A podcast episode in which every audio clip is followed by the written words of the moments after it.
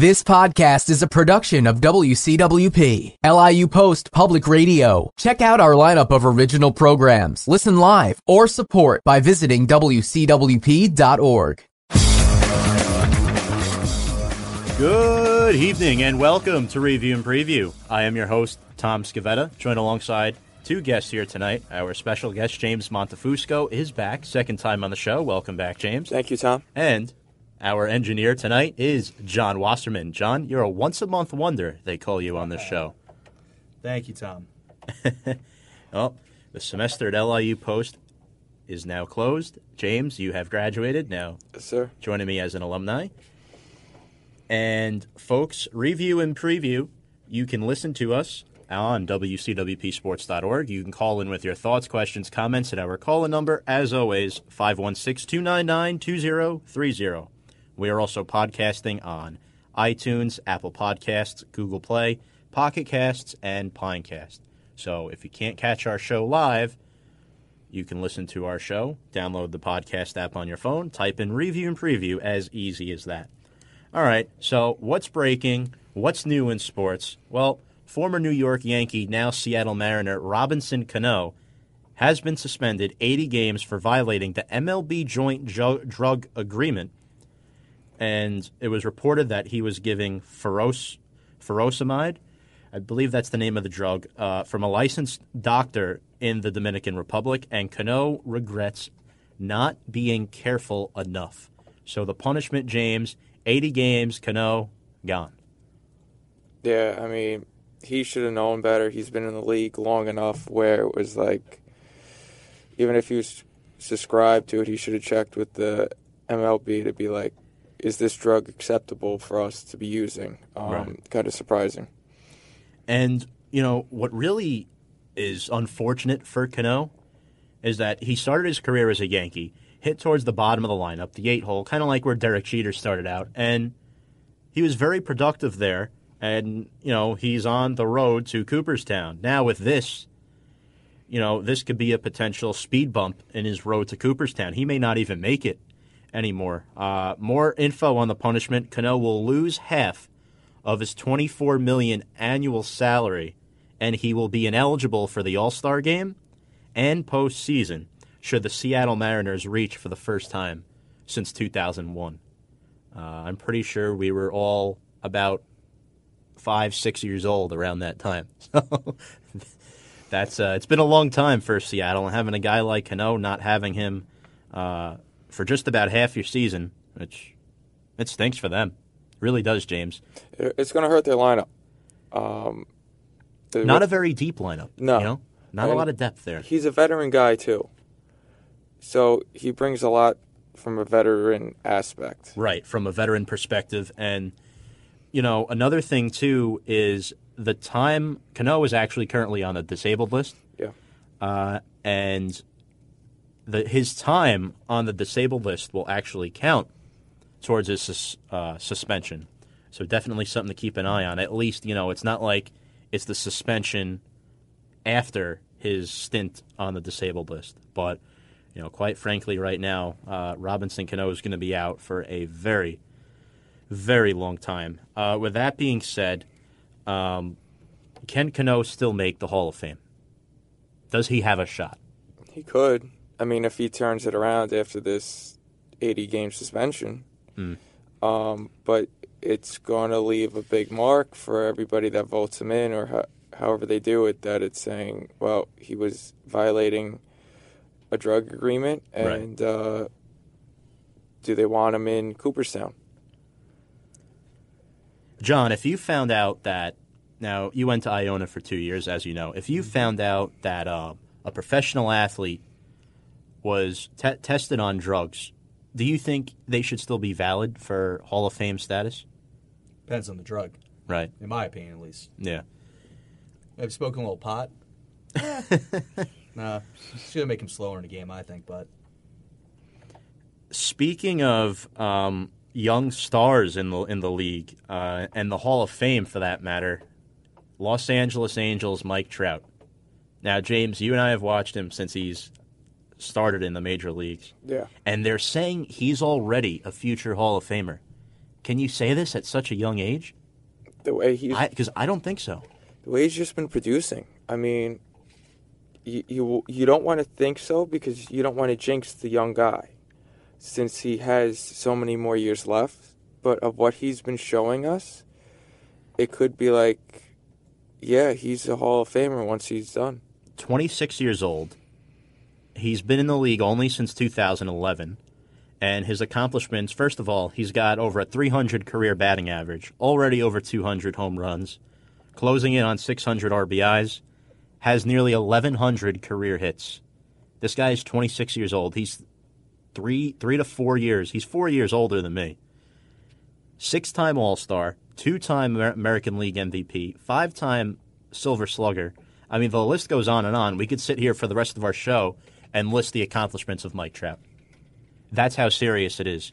At 26, look, we're just talking about Robinson Cano. At 26, people are thinking, oh, Cano is going to be a future Hall of Famer.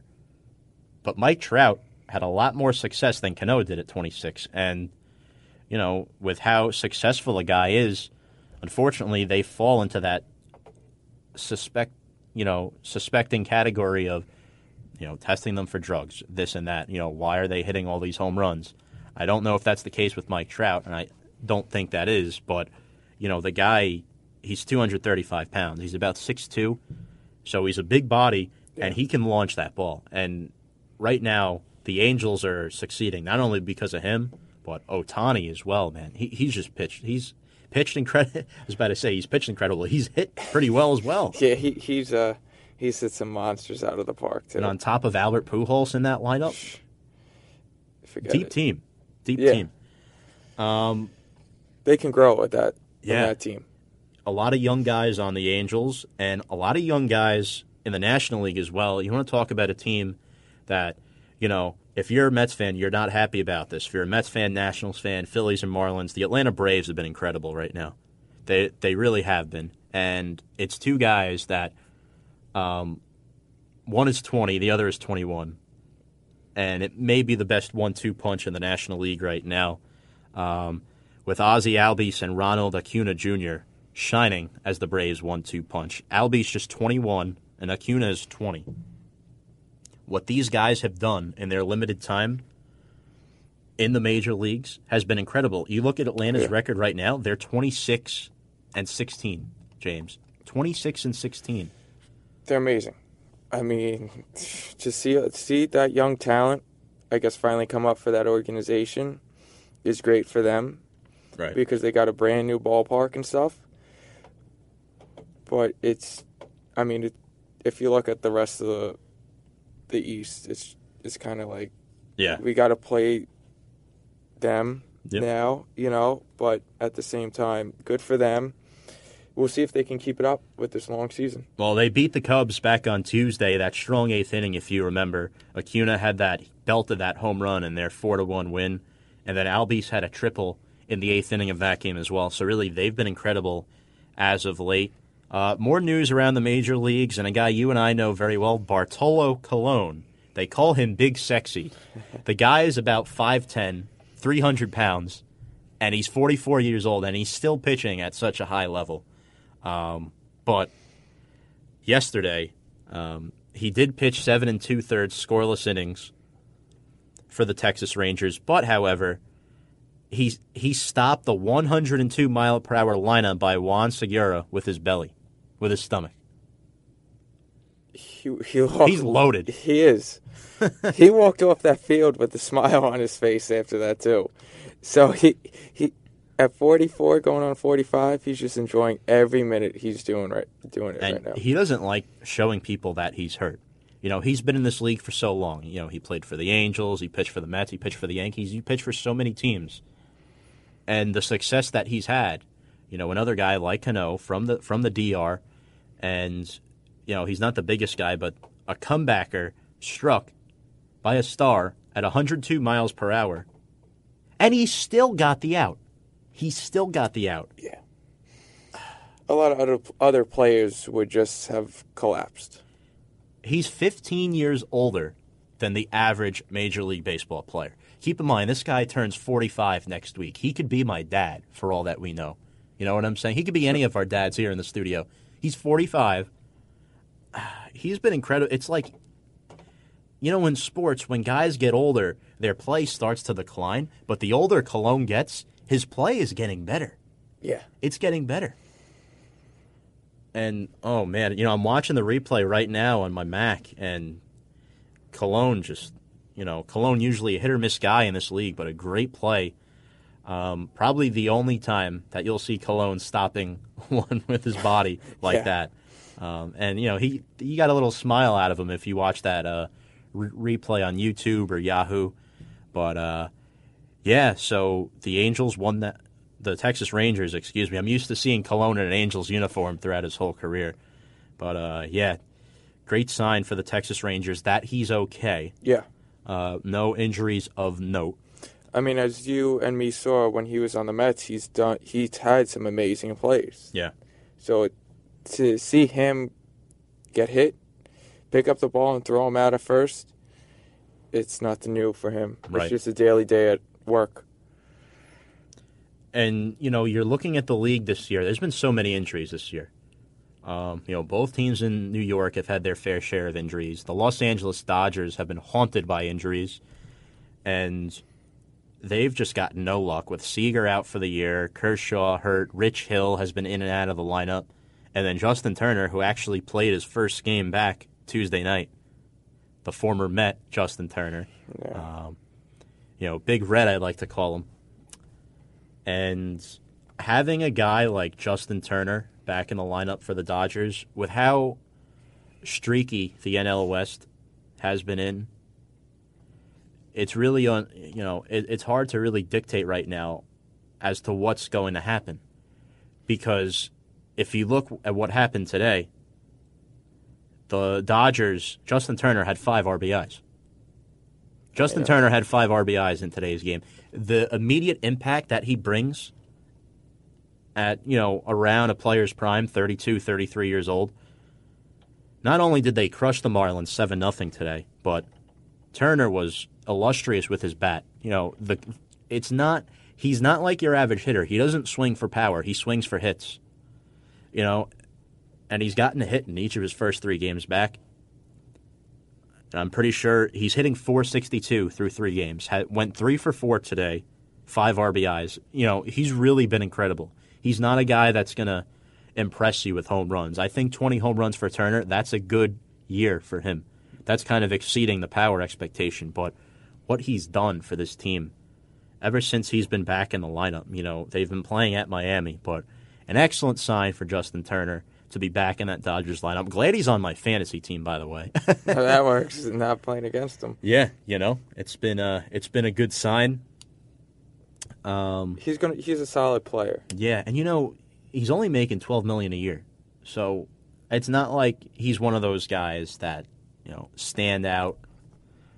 The one of those big name guys. I like him. He's a guy that he you know he falls under the radar a little bit. Yeah. You know, another guy, um, in that same division, the NL West, the Dodgers trying to get healthier. The Diamondbacks, however, just lost their uh, April Player of the Month, National League Player of the Month, AJ Pollock. Yeah. I don't understand. They, they were on such a hot streak, and then He's out four to eight weeks. You know, it's just it's alarming at how one second a team can be on cloud nine, and then it all comes crashing down back to reality the next minute. You know, Pollock is going to miss four to eight weeks with a thumb fracture. Uh, luckily, I've never had any of those before, but um, yeah, you know, it's that's a lot of time. Yeah. That's a lot of time at this point. Now, speaking of healthy teams, there haven't been many, but one team that's starting to get healthier, the Washington Nationals. Uh, You know, Eaton's been out in it, in and out of the lineup, and Murphy trying to come back soon. Still has not played a game yet this year. Um, you know, it's a good thing to start to get healthy again, especially when you have a leading Cy Young candidate like Max Scherzer. Oh yeah. Seven and one on the season. His ERA is super low. He's the reason why Washington has been able to come back and get you know six to seven games over 500 again. And what's crazy is how good the NL East has been. The Nationals are still sitting behind the Braves and the Phillies.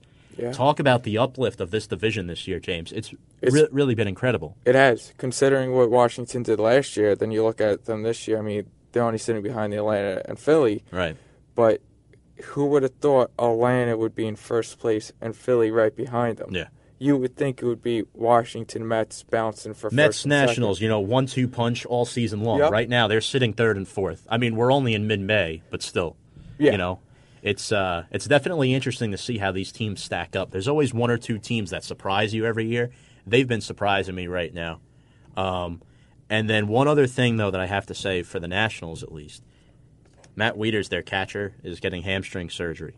So, and this was just reported recently. So, you know, like I brought up, Nationals getting healthier, but an injury like that, you know, no Wieters, no Murphy still, no Eaton, but um, and Bryce Harper hasn't been hitting too great. And part of the reason why he hasn't is because there's no complementary guys in that lineup. There's no around him, right? Murphy. Like you have Howie Kendrick, but but still, you know, it's not not it's not enough. Yeah. it's not enough. They they need these bats back in the lineup.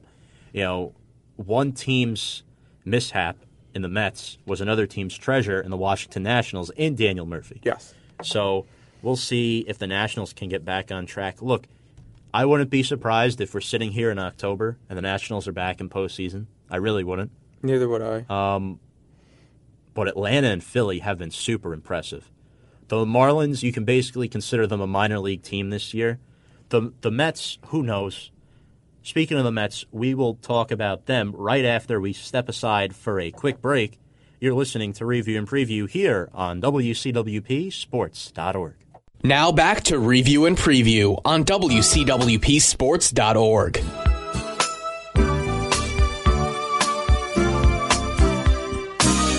Welcome back to Review and Preview, folks. I am your host, Tom Scavetta, joined alongside James Montefusco and John Wasserman, Jay Was, behind the board tonight, playing those tunes. Behind the board, let's get to those dreadful, awful, pitiful, difficult to watch, make your stomach turn New York Mets. I don't know where to start. Uh, it's officially one quarter in to the Major League season. The Mets, who started 11 and 1, finished quarter number one with a record of 20 and 19. Now, if you started the season, preseason, spring training, you're looking at the Mets, all right, 20 and 19, that might be a reasonable record for them. But with the way they started at 11 and 1, to finish that 20 and 19, It's just depressing. the Mets are 9 and 18 since their 11 and 1 start. That's the worst record in the National League, quite frankly. And to be honest, James, it's not looking up from here. It's really not. They got blown up by the Blue Jays yesterday, 12 to 1. The demise of Zack Wheeler. Wheeler lasted what, 4 innings? Gave up 6 runs. Sounds about right of what he normally produces. AJ Ramos, a fish out of the bullpen, throwing some lollipops in there, getting blasted for three runs in two thirds of an inning. Come on, That, that's no work right there. I mean, where is their effort? Where is it? Is it in your back pocket? If it was, I would give him right, give it right back to them. Man, this team's tough to watch, James. Twelve to one to the Blue Jays. It is. You know, I got really excited when the Blue Jays were coming to town. Granderson's back. You know, a fan favorite. We blow them up the night before. I'm like, great, we're going to beat them again. Yeah, And I'm, I, I wasn't able to watch the game, but I'm getting the notifications on my phone. awful. Down six nothing, Yeah. eight nothing, and I'm like, really, guys? Like, come on. The issue is the three, four, and five starters for the Mets right now. Zack Wheeler falls into that category, along with guys like Steven Matz and Jason Vargas. Now that Matt Harvey is gone, thank goodness. Vargas by the way, who? yeah, e- e- exactly. Thirty-five years old, and he's the reason why the Mets aren't doing well right now. They brought Vargas in. He starts the season hurt, okay, but now you're zero and three. You haven't just lost your first three starts; you've gotten mauled And you haven't gone your first three starts. more than what? Three innings for some of them? the guy looks like he's throwing in Little League. For goodness sake, if you're going to go out and sign a pitcher, a veteran arm, produce something. I mean, you see what the Mets have gotten out in the past from R.A. Dickey, Bartolo Colon, they've gotten veteran guys They've produced. that have produced, but Vargas right now is just not. He's not the answer No. as of right now. Um, look, Thor and Degrom haven't even been pitching all that great, to be honest. That and that's their one-two punch.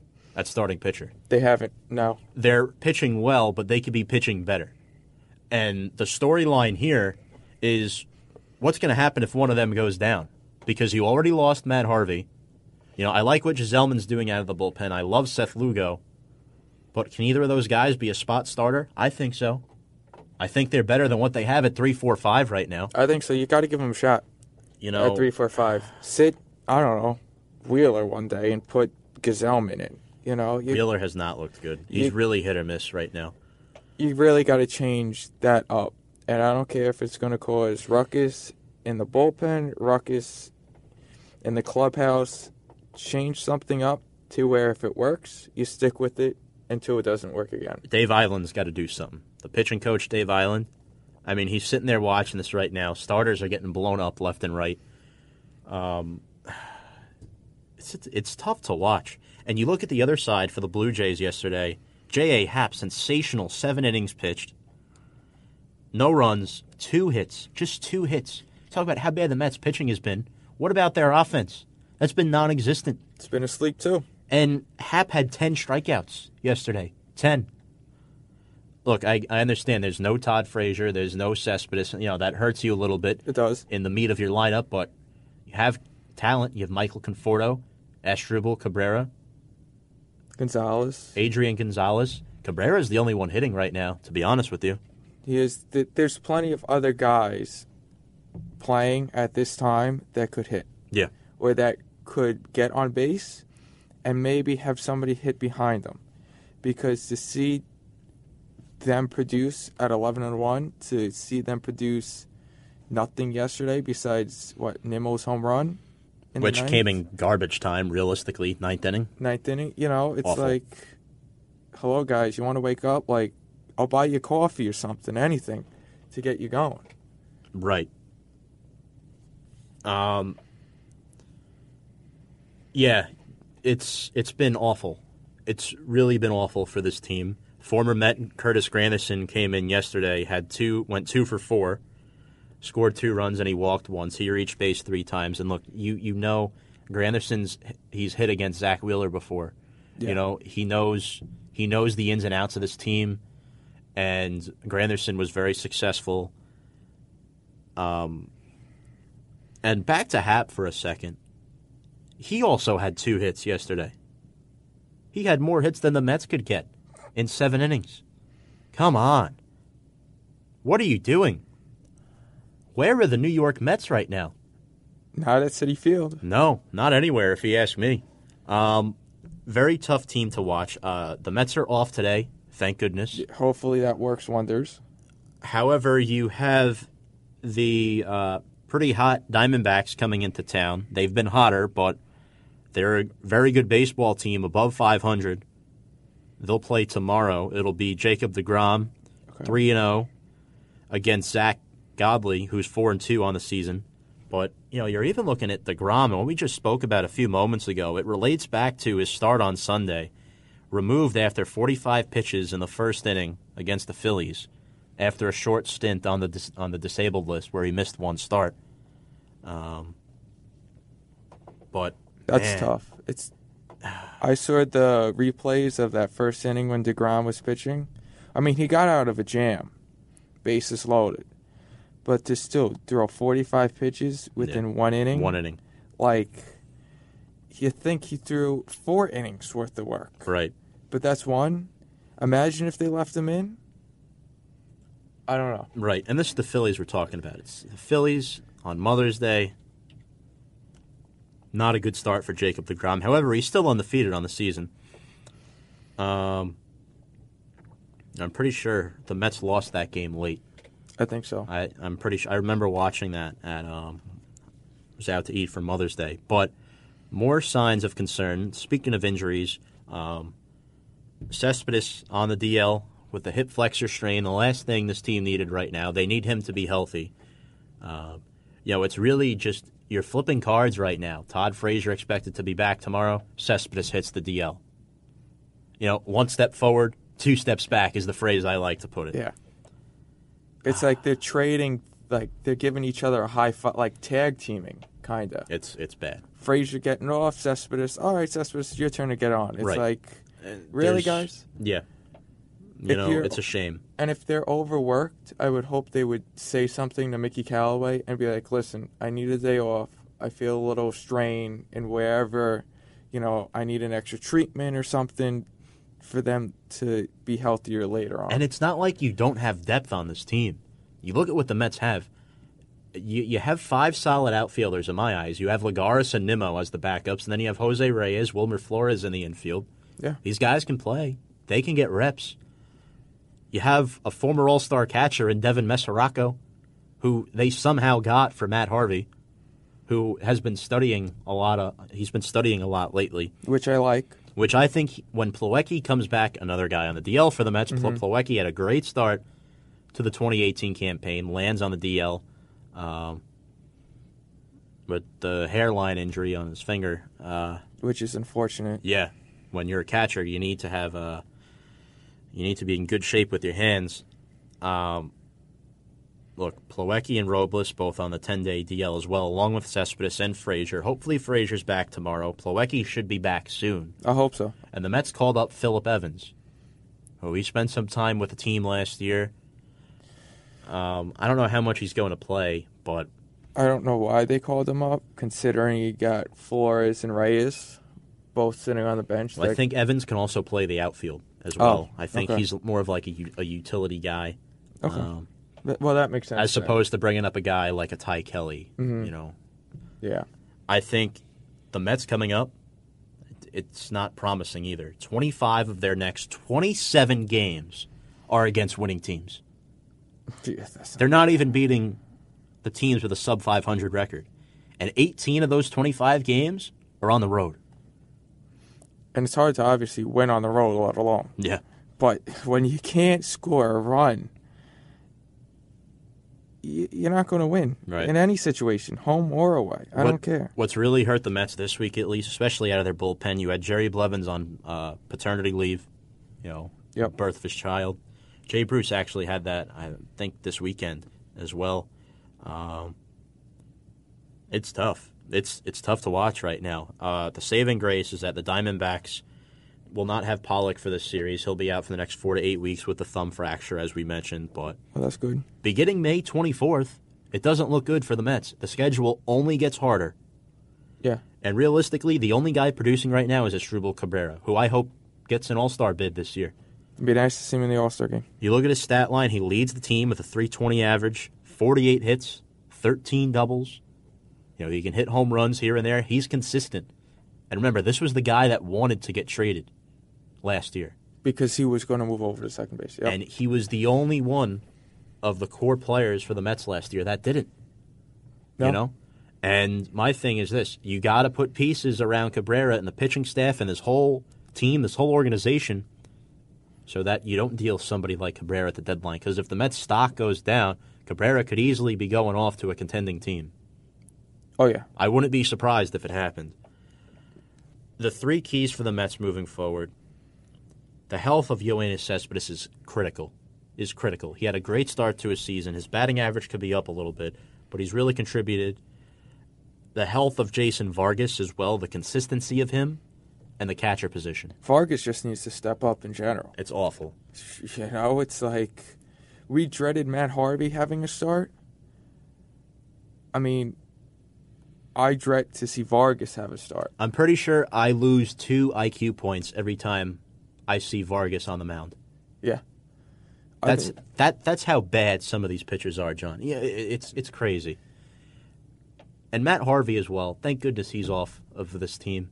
he is. He, you know, him and either the Wilpons or whatever was going on with Yeah. him, he brought to the clubhouse. He brought with him on the field. I mean, hopefully, good luck in his future and stuff. But I'm glad he's off the team. some good news for Mets fans though. Your town, Huntington. There's currently a line to meet up with Keith Hernandez right now.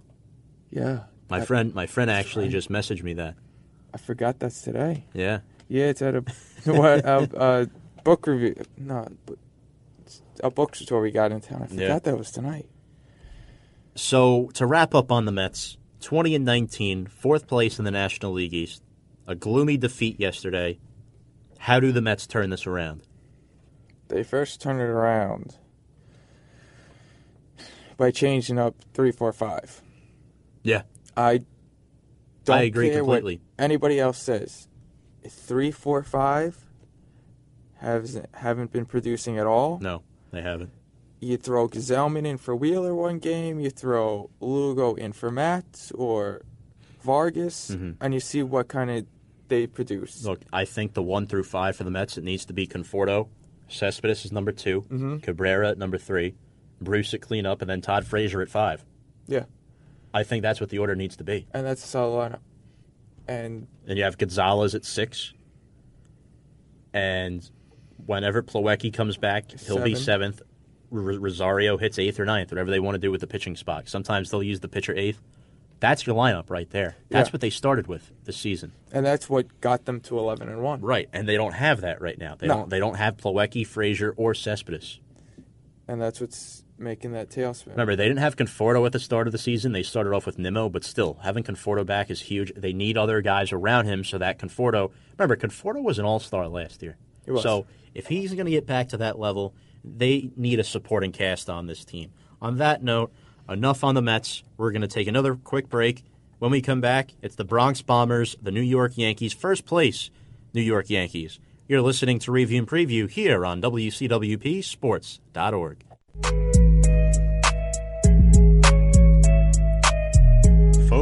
welcome back to Review and Preview. I am your host, Tom Scavetta, joined alongside my special guest tonight, James Montefusco, and the one man wonder, Jay Was, John Wasserman. Reminder, folks, you can call in with your questions, thoughts, comments. Please do at our call in number, 516 299 2030. Take part in our live show. Join the action. We're also podcasting as well. So if you can't catch our show tonight live, listen to our podcast, Pinecast, Apple Podcast, iTunes, Google Play, Pocket Casts. That will be up. John, you're also doing a podcast too, right? Take no shh. Episode four is up. Check us out on WCWP iTunes. That's right. So get a little plug in there for your podcast as well. A lot of podcasts here at the station. So listen to our podcast. Join us. It'll be a good listen. All right. The Yankees. Good old Yankees. Yeah, Good old Yankees. What can I say? They've been phenomenal. After starting 8 and 8, they've been the best team in the major league. And overall, they're getting healthy. They have not reached their full potential yet. This is a scary team. You know, I talked on the show last week with Kyle Russo, who's not here tonight, uh, on how well the Yankees have been playing. And it's, quite frankly, it's revolved around Aaron Judge and their competent starting pitching. it has.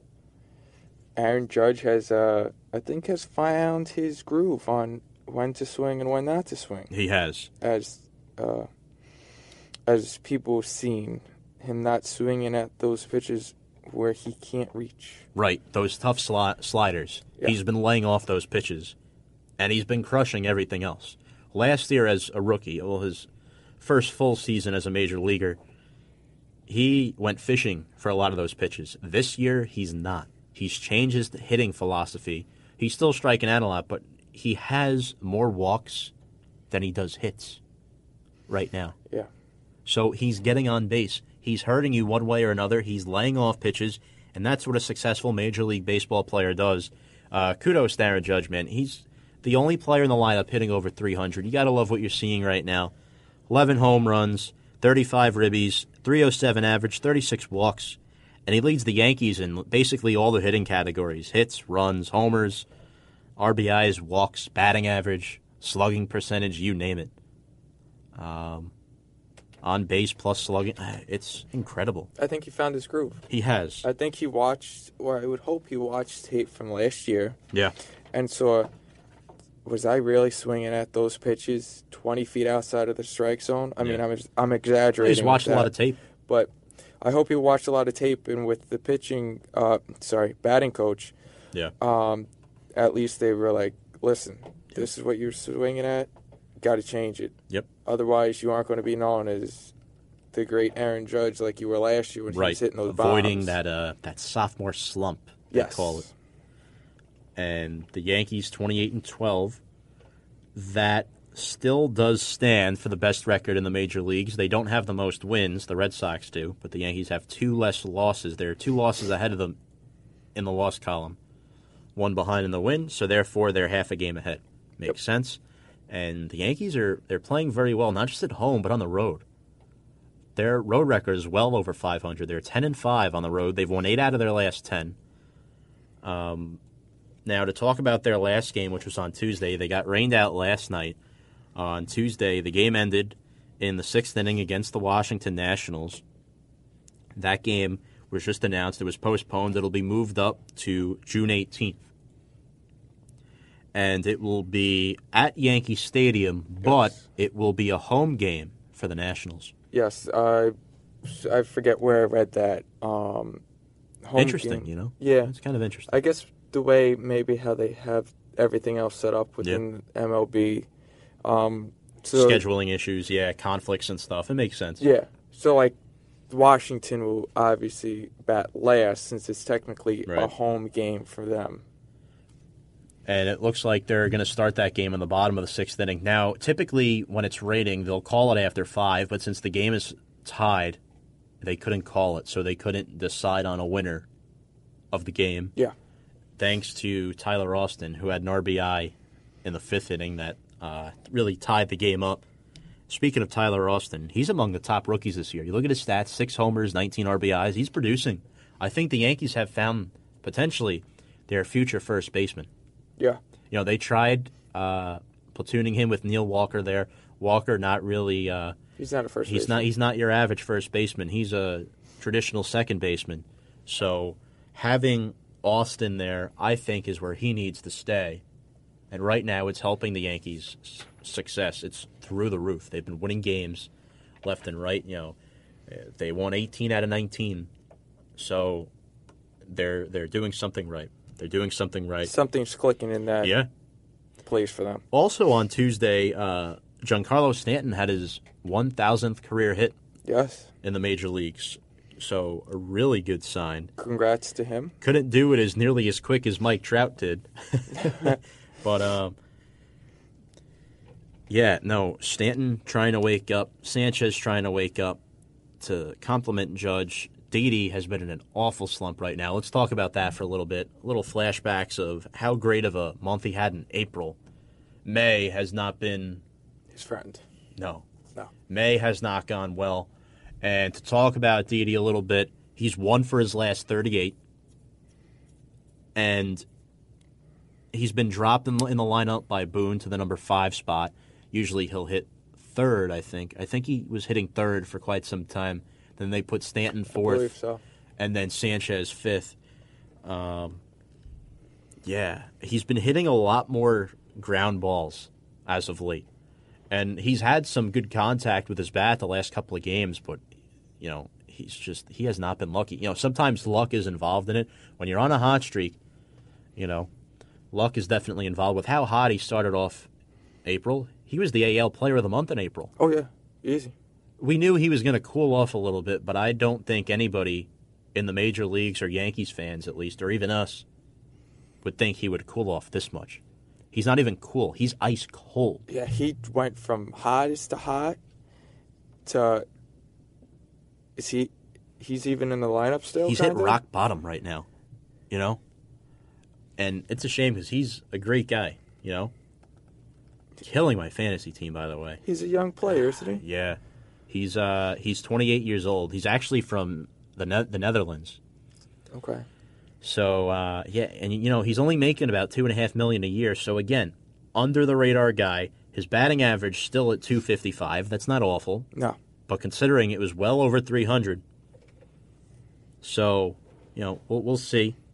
I think Didi will uh, start producing again at some point, and that's what's crazy. The Yankees are still faring out well for themselves, and a lot of these guys aren't producing. You know, Stanton is just coming into his own. Sanchez and Didi have been quiet. You always have Gardner. along with Judge, but Aaron Hicks has not been hitting at all. He's barely over 200. It's mostly Judge probably carrying this team. Yeah. As of in May, I mean, Didi just was phenomenal in Crazy. April. I mean, for all we know, they could they could come back. Didi could just have a breakout game within the next four days. Yeah. And he could be back where he was in April. That's right. So maybe the time off between the the early ending of the Washington game, hmm the rain out yesterday of Washington. I believe they're off tonight. I want to say Yes. being off tonight, it may just help him out to regroup, either a mindset thing or just a physical thing. Yeah, sometimes it plays with your confidence a little bit for sure. I think another thing too is um, Gregorius hitting fifth. Maybe that'll help him out a little bit. You know, he'll see some better pitches. Um, look, I think the simple, if you want to give a simple explanation to Didi's slump, you know, he's had an 0 for 13 stretched, 1 for 41. Um, he believes he's not getting pitched to any differently. He just says he's been hitting the ball hard and just has little to show for it. He's literally just not getting hits. You know? He's hitting it to the wrong places. Yeah, a few times he's gotten robbed, so you know he's not happy with himself. I hope he gets back on track for the sake of him, for the sake of the Yankees, for the sake of the league. But the reason why the Yankees have won 19 of their last 22, it's the starting pitching. Hands down. Yeah. It's the starting pitching. You look at this team, Luis Severino looks like a clear CY Young frontrunner right now. 6 and 1 record, 70 strikeouts on the season. Tanaka, who was a big question mark coming in, he's 4 and 2. He's pitched well. Yep. Sabathia, since returning from the DL, he's been incredible. He'll actually be pitching when the Yankees go to Kansas City to play the Royals tomorrow night. And the schedule's getting easier. The Royals are 13 and 30. The Yankees should easily sweep them, to be honest. CC looking for his 250th career win actually tomorrow night. Mm-hmm. And since his return from the DL, he's 2 and 0, 1.65 earned run average. Yeah, seeing you know, seeing the pitching staff when after spring training and during spring training, they're like a lot of us were thinking that their pitching staff won't be the best. Right. But you look at them now. I mean, It's been something to watch. yeah, Sure has. it has. Even though they're going to Kansas City, which is a big outfield, Right. it could help Didi. Um, potential hitters ballpark. You know, it's Yeah. definitely something that could help him moving forward. it could help a lot of people on that team. Another guy out of the starters for the Yankees who I've really liked is uh, Jordan, Montgom- Jordan Montgomery. You know, he's two and zero. His ERA is under four. You know, he's just twenty five years old. And Monty, they like to call him. He's you know he started just six games. He's looked pretty okay. You know, he can be a solid guy that the Yankees could lean on at the back end of their rotation. He's Yeah. a guy that they need. And as of right now, it's working. How are the Yankees going to get better? It's not the starting pitching. It's Sanchez. It's the health, the scheduling. You know, they just got Clint Frazier back, just got recalled. They sent David Hale down. Clint Frazier is back up. That team, Brandon Drury off the DL now. that team within the next few months or next few weeks, if they're since you're saying their schedule has been getting easier, they could easily just forget Boston Yeah, you know, it's in the dust and be like, Well, I think it's going to be a race till the very end. Uh, Greg Bird is supposed to return possibly in late May. okay, Uh, Jacoby Ellsbury, we're, we're still not sure. He's on the 60 day DL. Um, so, yeah, definitely something that you know you want to look out for. As Montgomery currently on the DL as well, he was placed back on May 2nd, 10 day DL. Um, but overall, if Bird comes back, Ellsbury, you got Drury and Frazier back. The Yankees are getting healthier. This is a sign of concern. You know, a lot of their bench players can start on other teams. It's a very deep team. yeah, You know, like I've mentioned, they're kind of like the New England Patriots of baseball. They're consistent. They're competing every year, not in like uh, you know social front office ways, but in terms of production. yeah, they in terms produce. of production. And speaking of production for the Yankees, fun fact: twenty years ago today, David Wells threw a perfect game on May 17th, 1998 for the New York Yankees. So, kudos to him on his 20 Yep. on his 20th anniversary for that perfect game and the Yankees looking ahead uh, likely they'll sweep the Kansas. Royals this weekend and look at them after the first quarter. Uh, they've been hot. You know, their only competition right now is really the the Red Sox, and their division is not bad either. You know, No, Tor- Toronto's lurking around 500. You know, Baltimore and Tampa Bay, eh, you know, they're falling off a little bit, but you know, you have three competitive teams right now, but it's going to come down to the Yankees and the Red Sox. Yeah, I'm looking at their schedule right now, and after Kansas City, they go to Texas. Yeah. I mean, Texas is playing well, um, so that may give them some trouble. Then they go to L.A. for the Angels, Schedule gets pretty easy for these Yankees. and then late May is Houston. So you got a rematch of last year. Some competitive games, yeah. Yeah, and then they're at Baltimore. Yeah. So I'm looking at this, and I mean, in beginning of June, they got three games against the Mets. Keuchel has looked awful for Houston, by the way. Yeah. This team can easily just they can rummage through their schedule, and they haven't reached their full potential yet. And, and that's one thing that's uh, alarming to me as you know a fan of baseball. This team could potentially run away with the with the league this year with the players that they have in the lineup. The only thing stopping them really is injuries. yeah. And if uh, say if nobody gets injured from here on out, Yeah, and they get everybody back healthy, basically a lock for postseason. Yeah. My only concern is everyone's expecting Sanchez, Stanton, Didi to come out of these slumps. What if they don't? You know, just to play devil's advocate here for a minute, what if they don't come out of these slumps? What if they stay cold? What if Judge is the only guy producing? You know, the starting pitching can only get you so far. You know, you saw with the Mets last uh, three years ago with the World Series, Yeah. the starting pitching got them there. Will the Yankees be bossing teams around with their offense and defense, or will it be their pitching that gets them into the postseason? Because you look at the bullpen too. Chapman has been great. Uh, you hope Betances can come back. I like what David Robertson has been doing a lot. Chad Green has been a re- reliable guy. You hope the Domingo German can come into his own a little bit. AJ Cole, Betances, a wild card, I think. We'll see. I mean, you could look at this team and be like, if they go ice cold, like if their lineup goes cold, they can withstand that hit that if they do to their win loss record. Yeah. For right now. Mhm. But if they continue, like you were saying, play devil's advocate, and only if they're only scoring one no, one run, Right. there may be an issue. We'll see. But it that's a team to watch out within the next month Yeah. and a half. a very scary baseball team. On that note, we're going to step aside for another break. When we come back, we will review and preview a couple of the big games yesterday and coming up tonight. You're listening to Review and Preview here on WCWP Sports.org.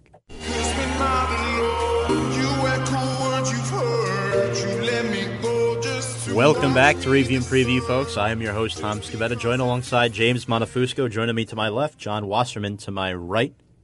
Great tunes as always, John. Always got to uh, make those efficient. Now, for the rest of this hour, we're going to review and preview some of the big games, and then at the top of the hour, just about five minutes away, we're going to have our team of the week. So, quickly around the horn, the Atlanta Braves they beat the Chicago Cubs yesterday, four to one. Albies, Acuna, Freeman, and Markakis. To be honest, I think that's the best one to four in the National League. Hitters one through four. Yeah. Uh, You have two guys that are barely 21, not even. Then you have Freeman, who has just exploded, and then Mar- Markakis, who's been one of the best hitters in the National League. What Markakis has done has been incredible. Uh, tied first in the in the major league with 56 hits. So, definitely uh, something of note. And Atlanta and Chicago, they will play again tonight at 7:35 p.m. The Braves 10 games over 500, one of the hottest teams in the league. What what do you think of those two guys, Albies and Acuna? They they've really been great. They've been great. They're they're so young. They got they got potential. I mean, where they're playing the Atlanta. To me, I don't think that's a very big media central as say New York, L.A. Right. You know, so uh, right now, I'm they're getting the limelight because they're producing, Mhm. but I don't think they have big local media stations coming after them. Mhm. Unlike, like if they were in, playing for the Mets or Yankees, they may be still producing the same way or Yeah. not. Um, but I give hats off to both of them for able to come in, kind of shine, bring this team up to first place Sure. along with Yeah. Freeman and Markakis. Um, and I like to see what the rest of the season holds for both of them and their career. Right. So Very young guys, very talented, and a very scary Atlanta Braves team that has not made the postseason in quite some time now. So 2018 for the Braves so far, so good. yeah, Next game to talk about, the Astros beat the Angels 2 0. Justin Verlander is incredible. He's the ace of the he's the ace of the Astros, he's the ace of the league, quite frankly. Uh, nine shutout innings, no runs, five hits, seven strikeouts. His ERA is just over one, barely, a month and a half into the season. I'm very, you know, I just embrace him on the mound. He's incredible. He has great stuff. His off speed pitches, full hitters all the time. I love what he brings to the table. And, you know, Ver, Verlander, he's 35 now. He's been a gem in this league for quite some time. You know, his days with the Detroit Tigers, you know, he was very successful there. And bringing that talent over to Houston now in a rotation, even though Keuchel has, stru- has struggled, you got to think that Keuchel will pick it up at some point, along with Justin Verlander he'll find his form. and Keuchel. McCullers. So definitely something to look out for. Is Houston, the defending World Series champions, and you know you have the Yankees, you have the Sox, but Houston, look out, yeah, look out, major leagues. Um, some games actually, one game that was final today that we talked about earlier, the Dodgers beat the Marlins seven nothing. And interesting fact about this game, we talk about Justin Turner getting the five RBIs, um, career game for him, career high tying five RBIs. Kenta Maeda, the pitcher, twirled eight shutout frames and struck out eight during a seven nothing win. So the pitching as well. You talk about the Dodgers missing guys like Kershaw, Rich Hill. Well, they may have found something in Maeda. Maeda, he threw eight innings of two hit ball, did not issue a walk with eight strikeouts. So the Dodgers today looked like the team that pushed the 2017 World Series to seven games. yeah. But I hate to say this, they were playing Miami. They were. You know, a team that you would look at is all minor league players. very young, inexperienced team. They lost Ozuna, Stanton. They, they lost a lot of guys in the offseason. But Maeda's mechanics looked really good today. You know, 96 pitch outing. He was rushing his delivery a little bit. So, and he, he seemed to be putting more weight on his leg when he was pitching today. So, um, he's looked really good. And the Dodgers trying to get back on track. I'm sure Puig is uh, going to be getting back on track soon. Yasiel Puig, yeah. Yeah, Pu- Puig, I'm sorry. Uh, hopefully he gets back on track for that team as well. And there's really no juggernaut in the NL West right now. You know, you look at the teams, the Diamondbacks, yeah, they're in first place, but you, know, you got the Rockies right behind. The Dodgers still eight games out, but if they start getting healthy and they start getting guys back, don't count them out either. Um, I feel like we can never count them out, no. even if they start out off bad. Yep. Some of tonight's games we're going to preview. The Red Sox 29 and 14, they take on the 13 and 29 Baltimore Orioles. That is a makeup game that um, was rained out April 16th. Was that when we got all that rain throughout the league Yep. in the beginning of the season? April showers Yeah. bring May flowers. Not the case here in uh, Long Island, Queens, Westchester area the last few days. but um, another game, the Phillies, very impressive. Eight games over 500, taking on the 23 win St. Louis Cardinals tonight. That should be a great game. Cubs and Braves, like we discussed, in an NL West tilt. The Colorado Rockies, San Francisco Giants. the second and third place teams in the NL West. And despite Cueto hitting the 60 day DL for the Giants, they're hanging in there. They're at 500. They're a good home team, but they have not played well as of late. You know, getting two out of three against the Reds, but prior to that, not looking too impressive. Um, the Phillies really gave it to them. They got swept by the Phillies. Then they lost two out of three to the Pirates. So, The San Pirates- Francisco trying to get back on track. Pirates are all a team you think they would uh, take two out of three with San Francisco. Yeah. So, with that being said, that'll wrap up our one hour of baseball. James, one hour down, one hour to go. All right. All right. All right, guys, put your seatbelts on. It's time for Team of the Week. With that being said, James, who is your Team of the Week? It's a tough choice. Um, I'm gonna go Atlanta Braves. Really? Yeah, I. It was either Atlanta or Philly. They've been both, in my eyes, amazing Yeah. to watch. To see them, obviously those two young players at Atlanta, um, two teams unexpected to come up, be first and second in a division that everybody was thinking was going to be run by the Mets in Washington. Um, so I have to go with the Atlanta Braves. A little surprising on my end. You'd never think that, but you know what? We'll see. And young pitchers like lefty Sean Newcomb, just 24 years old. He's a 4 and 1 record, you know, 2.5 earned run average. He's pitched very well.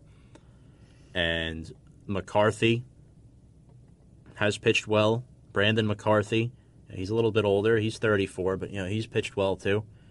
Out of the 9 starts that he's made, 4 and 2. Their rotation not again. This is not a team with a lot of big name guys outside of Freddie Freeman and Nick Markakis. They're making it work, though. They are, and they're winning games. That's all that matters. They're, Uh, you know, I think that's what the plus side is for that team. They only got really two big names there, aren't drawing a lot of attention. Yep. Can keep under the media radar per se. Yep. And just start beating everybody until people start knowing who these small names are. and Albies. You know, you want to talk about an Albies guy, just 21 years old, 13 homers, 31 ribbies, 52 hits. That's amongst the top of National League leaders. And then Nick Markakis tied for the league lead in hits. Yeah. He's been incredible, hitting well over 300. Markakis, 333 average. You actually took my team of the week. You know that? Sorry. It's actually what I had written down, but I have one to counteract that, Okay. and that's going to be the Washington Nationals. Another NL East team. Unfortunately, I have to go with the Nationals. Um, you know, it's just incredible what they've been able to do with all these guys out. Murphy out, Eaton out. The Nationals are a team right now that are a force to be reckoned with. They've been winning ball games. Uh, we talked about their the injury to their catcher, but it all starts with Max Scherzer for me. He's been incredible. If there's a guy to get a 21 strikeout game in the major leagues, it, would- it would be him. It's him. It would be him. You know the the two matchup I would like to see? Verlander and Scherzer. Oh yeah, That would be a good game. hands down the best two pitchers in the, in the league.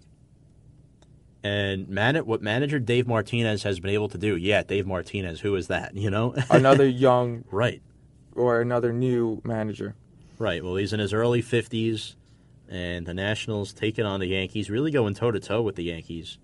Um, Nationals likely in hunt for a catcher, but what they've been able to do has been impressive, especially with Bryce Harper, who has not been too great right now.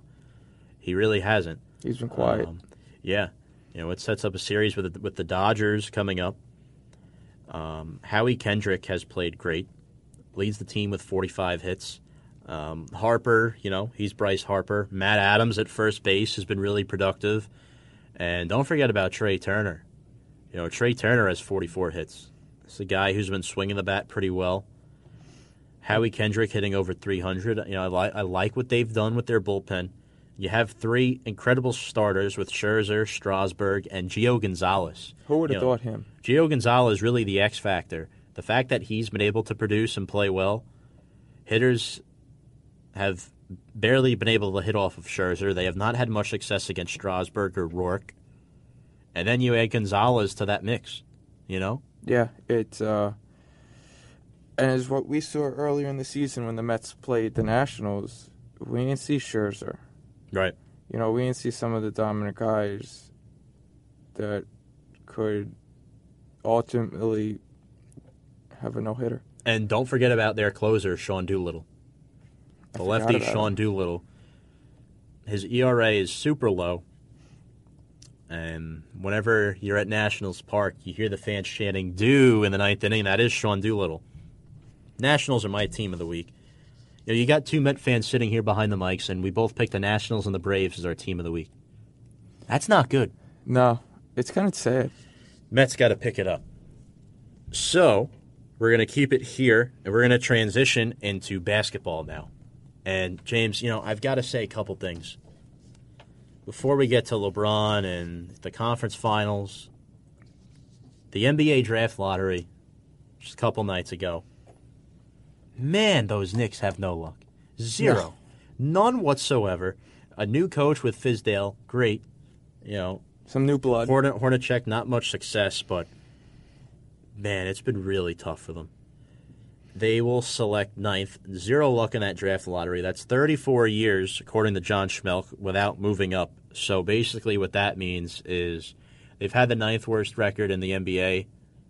They have not moved up. They picked ninth or lower. You know what I'm saying? Yeah. So that um very unfortunate for this team, but you know there's a lot of guys out there that may fall to them, like a Miles Bridges from Michigan State. You know, a combo guy, guard slash forward. Speaking of which, there's a lot of big guys in the draft this year that teams should be looking at. You know, you look at a guy like DeAndre Ayton out of Arizona, a guy that should go to either Phoenix or Sacramento. Marvin Bagley out of Duke.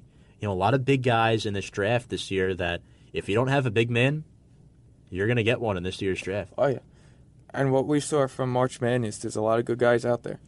Yeah. That even if they're not in the top, don't get picked within the top five, the Knicks could pick up, or potentially maybe make a move Yeah. for. the year of the big man, they like to call it.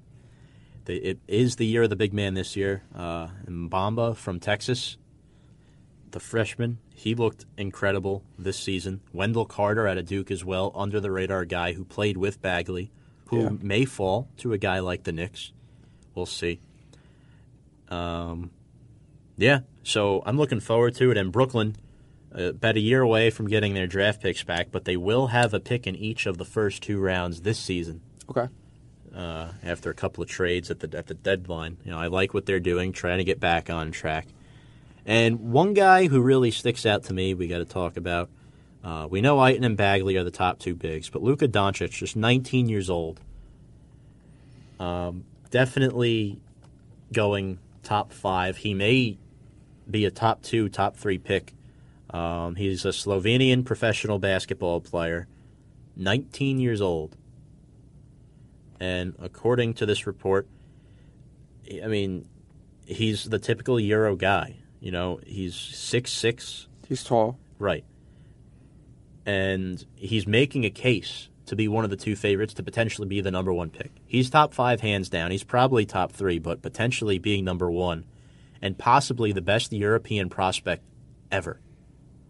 So, you know, a team like the Suns or the Kings or even Atlanta, they could use a guy like him. They could definitely use a guy that can change the tempo up a little bit, and he's a guy that can most certainly fit in uh, the new NBA, we like to call it. Um, you know, he's played for Real Madrid since 2015, since he was 16 years old. So he's played in some big cities already. Yeah. So which is totally fine. Definitely I'm looking forward to this year's NBA draft for sure.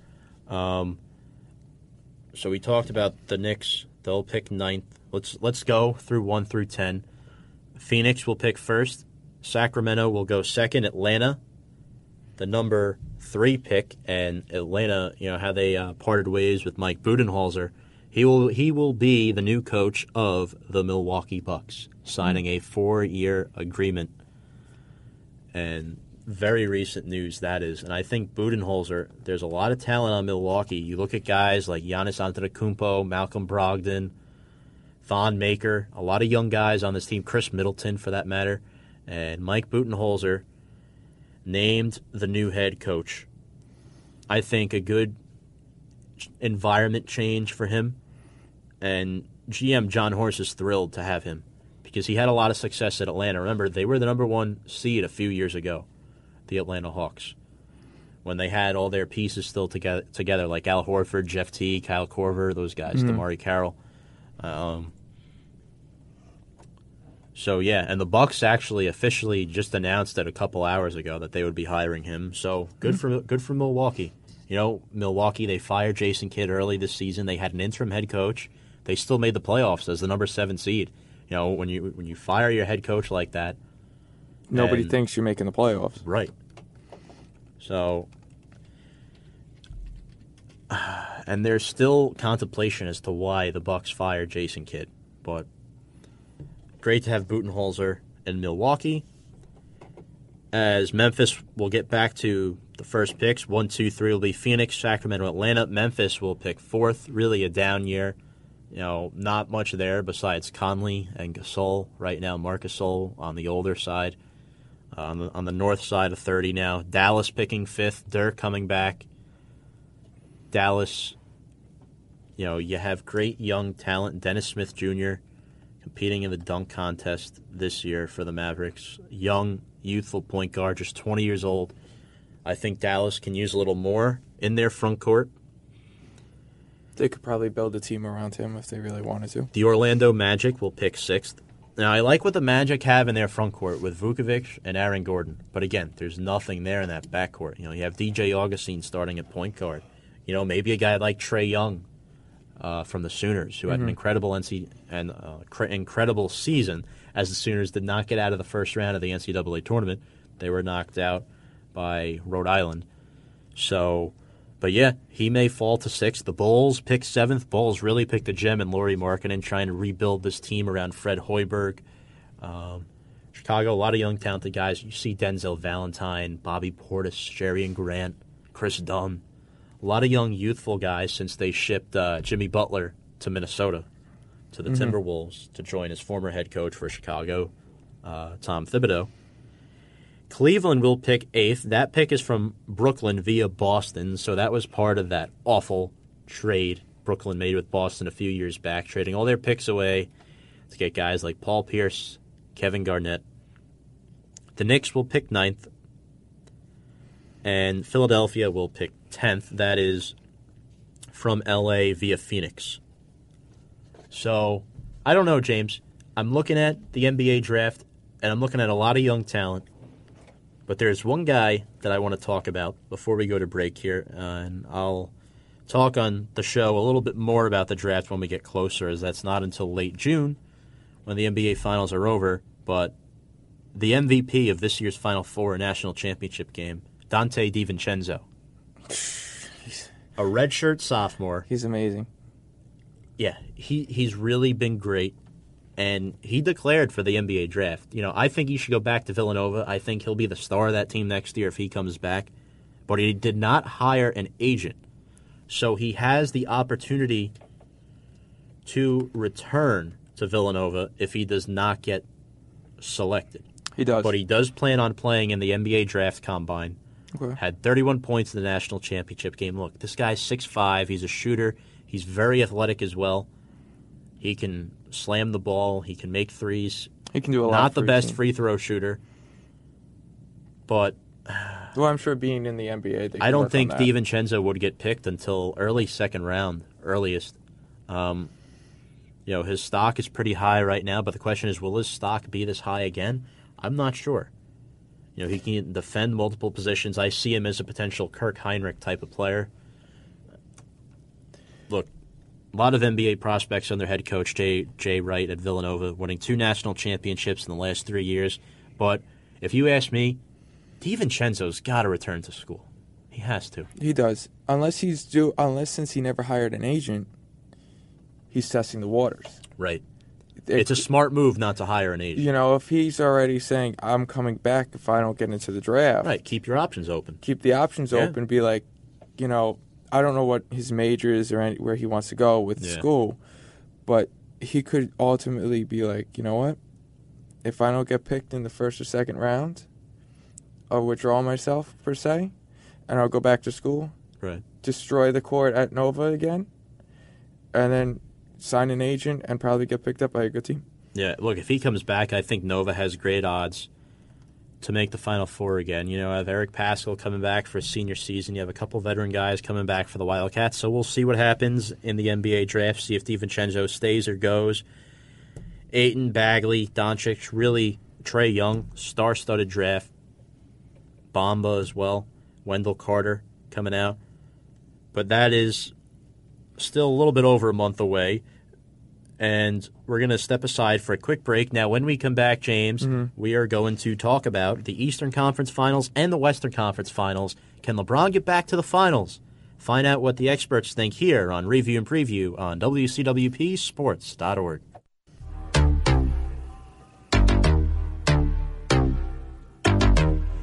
Welcome back to Review and Preview, folks. I am your host, Tom Scavetta, joined alongside James Montefusco and John Wasserman behind the board.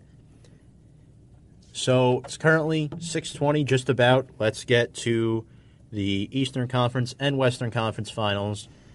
Reminder, call in, thoughts, questions, comments. Phone lines are still open for another 20 25 minutes. 516-299-2030 is the number. Now, the Eastern Conference Finals, it's been all Boston so far. It's been all Boston without Gordon Hayward, without Kyrie Irving. A couple role players hurt as well. You know, you think injuries for Boston, it's not just Irving and Hayward. Shane Larkin is out. And Daniel Theis is out as well, a productive center off the bench, productive guy in their front court that they don't have as well. So Boston playing a little small ball right now. Yeah. Only three bigs they really use are Horford, Baynes, and Marcus Morris. So, who's more of a stretch four. When you're looking at the Celtics right now, they've dominated the first two games of the series. Let's recap game one. They won, they blew out Cleveland, 108 to 83. They held LeBron to just 15 points and Cleveland to just 15% behind the three point arc. A team that lives and dies by the three right now. You look besides LeBron James, it's all shooters. Kevin Love, J.R. Smith, Kyle Korver, George Hill, Rodney oh, yeah. Hood, they're all shooters on this team. That's all they are. You know, it, it's just they don't have an offensive spark besides LeBron James. He's carrying this team right now. And He's carried almost all, every team he's been on. yeah. And the trade at the deadline definitely hurt them. Um, you know, Tristan Thompson's telling guys, you know, you got to step up. Thompson, a great rebounder for this team, actually got a little, got into a little jawing match with Marcus Morris in game two. Larry Nance Jr. hasn't really been productive off the bench. A guy they got at the at the deadline. Um, Game two, very similar story. Celtics win 107 94, so they take the first two home games. I really think Cleveland needed to win one of those first two games to have a chance. Yeah, I do too. Um, even though you got LeBron James on your team, Right. you should have taken at least one of them Yeah. Because now the Celtics are walking into Cleveland and it's like we're up to nothing. Yep. We got the confidence, even though LeBron's home, Cavs are home. Things could go. Things could get uglier Yeah. during tom during yeah tomorrow's game. Things could get much worse. No, they don't play until Sa- Saturday. okay, Saturday's game. But my thing is this game two, 107 94 win for the Celtics. Again, uh, sizable, much, very sizable margin, comfortable margin for them to win. LeBron takes a shot to the jaw in that game, and he played through it. Had an incredible game, too. But once LeBron took that shot to the jaw, the Celtics outscored Cleveland 71 47. They nearly doubled them in the scoring tally. So it just goes to show that without LeBron, this team can't compete, especially with a team like Boston who's missing their two stars. Very concerning for and that's credit to guys like Terry Rozier, Jaylen Brown, Jayson Tatum stepping up. Tatum, one of the top three candidates for Rookie of the Year. Yeah, I don't know. I mean, Terry Rozier, he's putting up Kyrie Irving like numbers right now. He is. It's the big stage, and he wants to shine. Yeah, he's spreading the ball around, spreading the wealth. That's exactly what you got to do.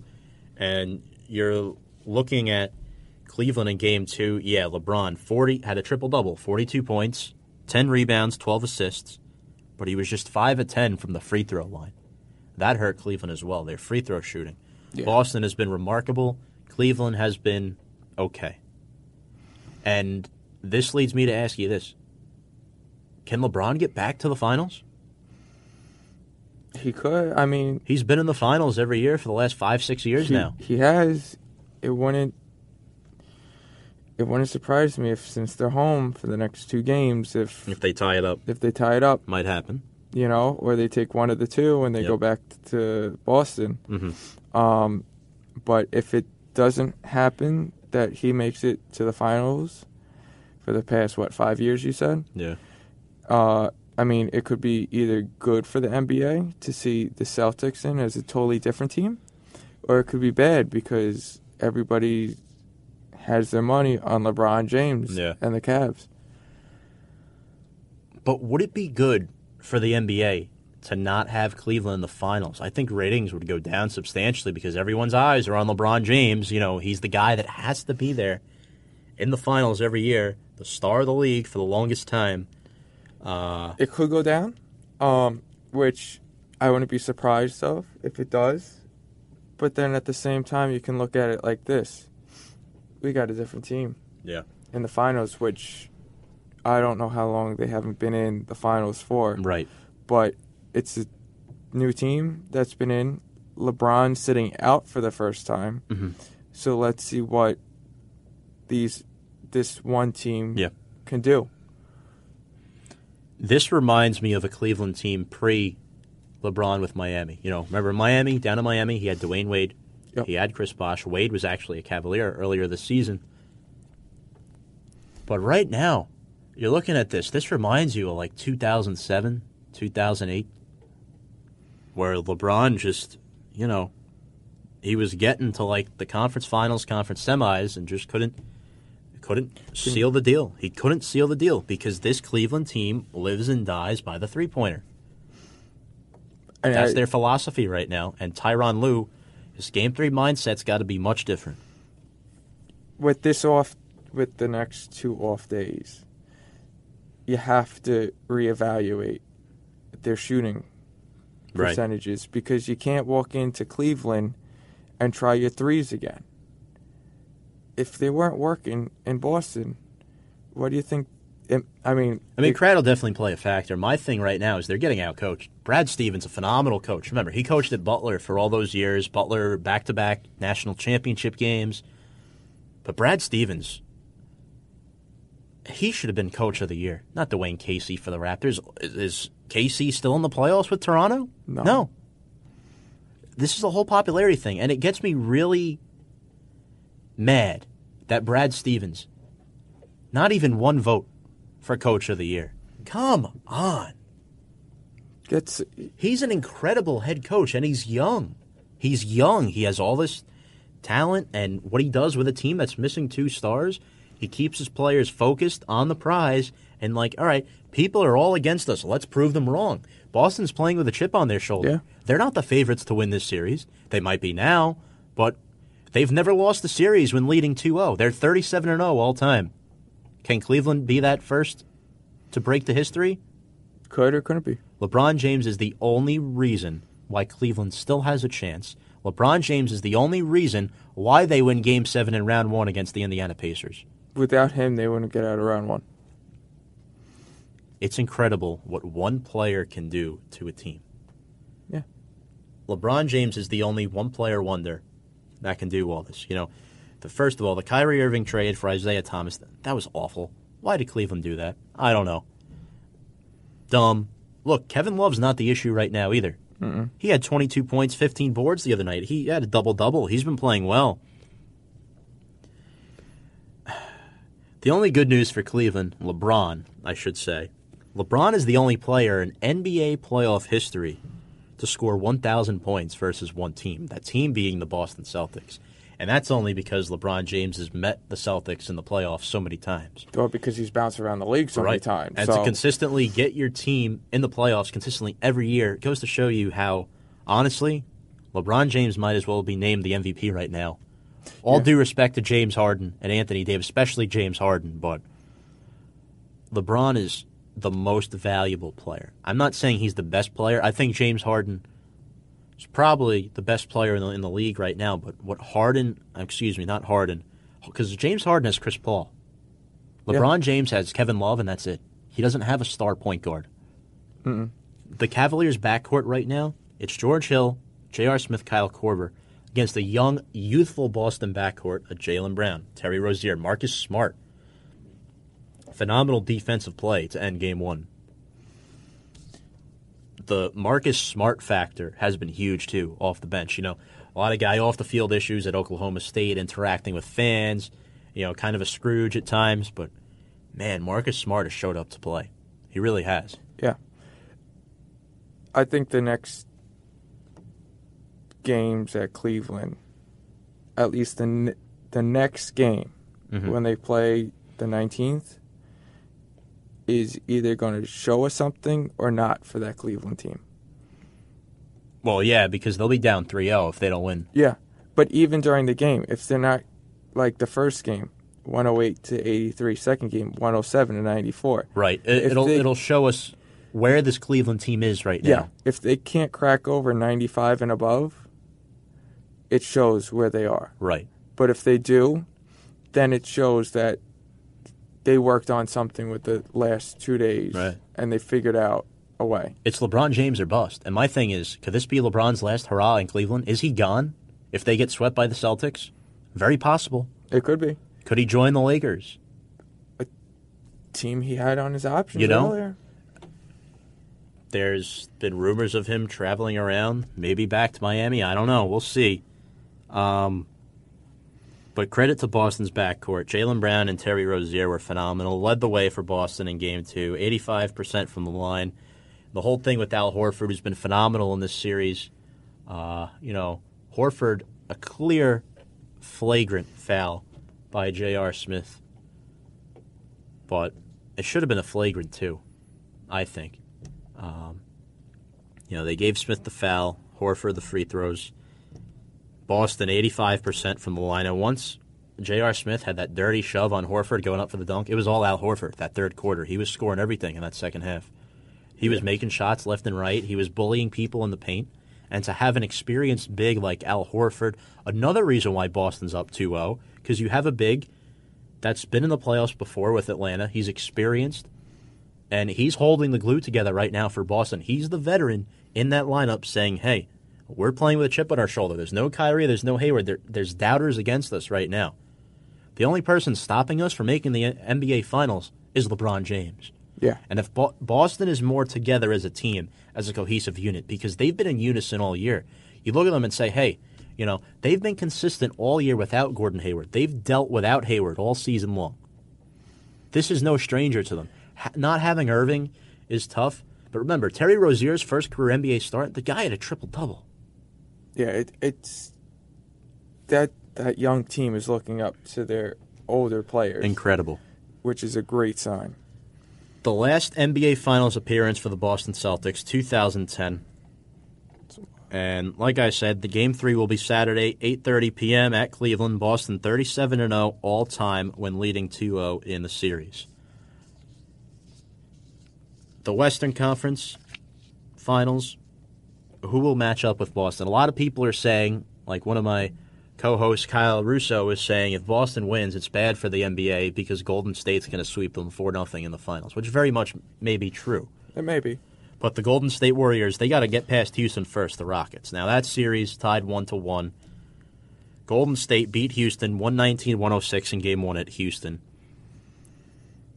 But game 2 is what I is really what I want to talk about. Was, holy, I'm looking at the score right now. Yeah. It was a blowout. Yeah. clear blowout. Um, look, it's it was really rough for Golden State last night. Rockets won 127 105. Look, you compare the guys game 1 to game 2. Game one, Kevin Durant had 37 points. Klay Thompson, 28, 6 for 15, made six threes. Great game offensively. But game two for Golden State, it was all Kevin Durant. There was no supporting cast. Stephen mm-hmm. Curry couldn't make a three. He was one of eight behind the three point line. Klay Thompson had just single digit points. Pretty sure he only- had eight points in game two. There was no supporting cast for Kevin Durant. Now Durant put on a show, but he had nothing to back it. He Yeah. had nobody else to back him up. Durant had 38 points, but no support. The Warriors just 30% behind the line in game two. Again, a team that kind of lives and dies by the three at times. Luckily, they have more than one star. You know? Yeah, which that that's how they can keep themselves in this because they got Durant. Right. And which is why a lot of people, you know, you look at previous playoff series in the past, they're very competitive, but now you need at least two stars to win in this league, Yes. which with Golden State, you have multiple. You have Steph Curry, Klay Thompson, Kevin Durant, and even you could throw Dray- Draymond Green into the mix. If he's not fouled out. Right. And he's another hothead. Um, but Golden State, I think, is the juggernaut right now. The team to, to beat, despite being the, the two seed in the West. Look, they're without Steph Curry for quite some time. He missed a bunch of games. Uh, but it was all Houston last night. It Yeah. was all Houston. They had a 20 to 7 run in the second quarter. And then that 11 nothing run in the fourth quarter is what put the icing on the cake. With the, with the cherry on top for Houston. Uh, look, excellent coach game by Coach Mike D'Antoni. All the credit in the world. You know, you're looking James Harden, 41 points. Chris Paul, 23, 11 rebounds. Chris Paul, he's six foot. He's a small guy for the NBA. And Yeah. what really was alarming for game one, a guy like PJ Tucker who didn't really produce, well, he produced in game two. You know, Tucker, 22 points, 5 of 6 behind the arc. Trevor Ariza, 19 points. Harden and Eric Gordon each had 27 points in game two. Excuse me, that's a correction. Harden had 41 in game one when they lost, but had 27 in game two, like Eric Gordon. Gordon six and nine behind the three point line. Eric Gordon's probably sixth man of the year in the in the in the NBA. A guy off the bench that can be that consistent and contribute that much and score James Harden numbers It's very unheard. against a Golden State team. Yeah. You know, you look at Golden State and Steve Kerr, they just they stopped showing up midway through the second quarter. It was all Houston. They stopped playing. Houston was getting all the looks that they wanted. Golden State was sloppy. They were chucking up threes. They were turning it over. And Houston, a must-win game for them in Game Two. They They showed up, and why? Because not just of Chris Paul and James Harden, the role players. The role players are really key to any NBA championship team. The PJ Tuckers, 22 points. Trevor Ariza, 19 points. After game one, people are saying Mike D'Antoni needs to change his mindset. This is Golden State. This is a championship team. Well, I don't think Golden State has dealt with a championship level team like the Houston Rockets. No. This team, not only James Harden, Chris Paul, D'Antoni stuck to the game plan, and they were able to absorb Kevin Durant scoring 38 points and still win the game. You're not going to shut everybody out, No. but Wait, they did it to Steph Curry. Yeah. So especially for if you're playing um, Golden State, Right. you can't shut uh, Durant. You can't shut Curry out. Thompson. Tom, you can't do that. It that's Right. kind of hard. Mhm. But if you got if you shut one of them down, or kind of shut another one down at the same time, it'll help. You got to take away the strengths of a good team like Golden State. And Houston's doing it right now. You know, they're a good defensive team. I really like what they've been doing in this series, especially last night in game two. Now, game three will be Sunday at Golden State. The, sh- the series shifts to California. 8 p.m. start time. And, you know, kind of like Cleveland, Golden State needs to get their game on. At least they're not down 2 nothing. But Houston really saved themselves because if they lost last night, they would have had to have won 4 out of 5 against Golden State That would have been tough. to make it. Yeah, And they, and if they did lose those two games at home, they're going to Golden State, Mhm. which could not happen. yeah, Could not happen. The difference in game 2 Houston second quarter outscores Golden State 38-29. Really started to create some distance. Poor defense by Golden State, poor execution, and Steve Kerr actually had uh, some funny comments after game two. He quoted, "The NBA is a small world. It's kind of like a fraternity, and you get to know everybody. Some people better than others, and it just seems like in this playoff run, I'm coaching against guys who I know pretty well." Hmm. So, in regards to Houston, so look, the Dubs are headed back to the Bay for Game Three on Sunday, but until then, it's back to the drawing board. What does Golden State have to do to get back on track in Game Three? Is it Curry Lighting up his threes. complimenting Durant? I don't know. Is it the bench play? You, know, you look at the guys like Nick Young, Shaun Livingston, David West. It could be. Some of those bench guys may need to step up for uh, a little while when they get subbed in for Curry or Durant while they catch their breath. Yeah. I think overall that Golden State still has the series in their grasp, but with the way Houston didn't just beat them, they mauled them. They won by 22 points. They were almost up by 30 at one time. Up by 30 against Golden State? I'm sorry, but that's unheard of. That's unheard of. No. That's unacceptable if you're the Warriors. Especially if you got Steph Curry The making defending shots. NBA champions. Come on. My last question is this Will the NBA allow a Boston Celtics versus Houston Rockets finals? I don't think so. I don't Pro- think so. probably not. I think the calls are going to start getting favored in LeBron and Steph Curry. You know, LeBron, crybaby. Let's get back to the finals for Unfortunately, they probably won't have them do that, even though it would. Fans like me that kind of only Business move, watch finals, kind you know, seeing you guys in finals and stuff. right?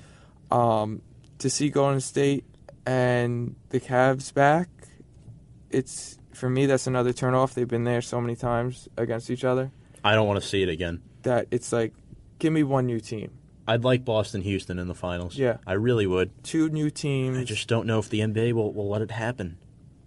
well, that's what we have to fi- see and wait Yeah. because if if it doesn't, The Rockets, in order for them to win this series, they need to maintain this elevated pace. They need to beat Golden State at their own game. Golden State looks to beat you fast break transition, get open threes down the floor. Difference was that Houston played their own game in game two. They focused on what they're supposed to, you know. It's tough. They didn't see the results in game one. Huge transition in game two.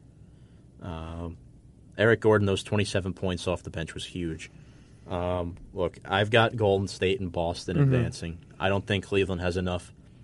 I don't think they have enough in the tank. don't. Yeah, they don't have enough firepower left in the gas tank, and I think the Warriors are just on a different level from Houston. Houston, a championship effort in Game Two, but I think Game Three, the series is going back to Golden State. Look, the next three of five games in the series are at Golden State, and I think Golden State is going to win at least two of those. Yeah, So it's gonna be tough. yeah, I'd love to see a seven-game series. By the way, love Yeah. to see seven games. James Harden, Kevin Durant, former teammates, going at it. All right, that's enough on basketball. We are going to step aside for our final break of the evening. When we come back, we're going to talk some hard knocks, NFL football, hot seat. You're listening to Review and Preview here on WCWP Sports.org.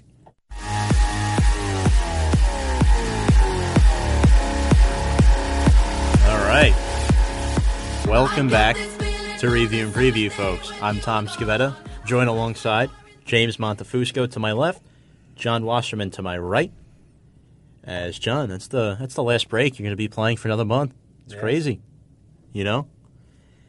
Getting uh getting towards that summer weather, you know. We're just uh, about a month away.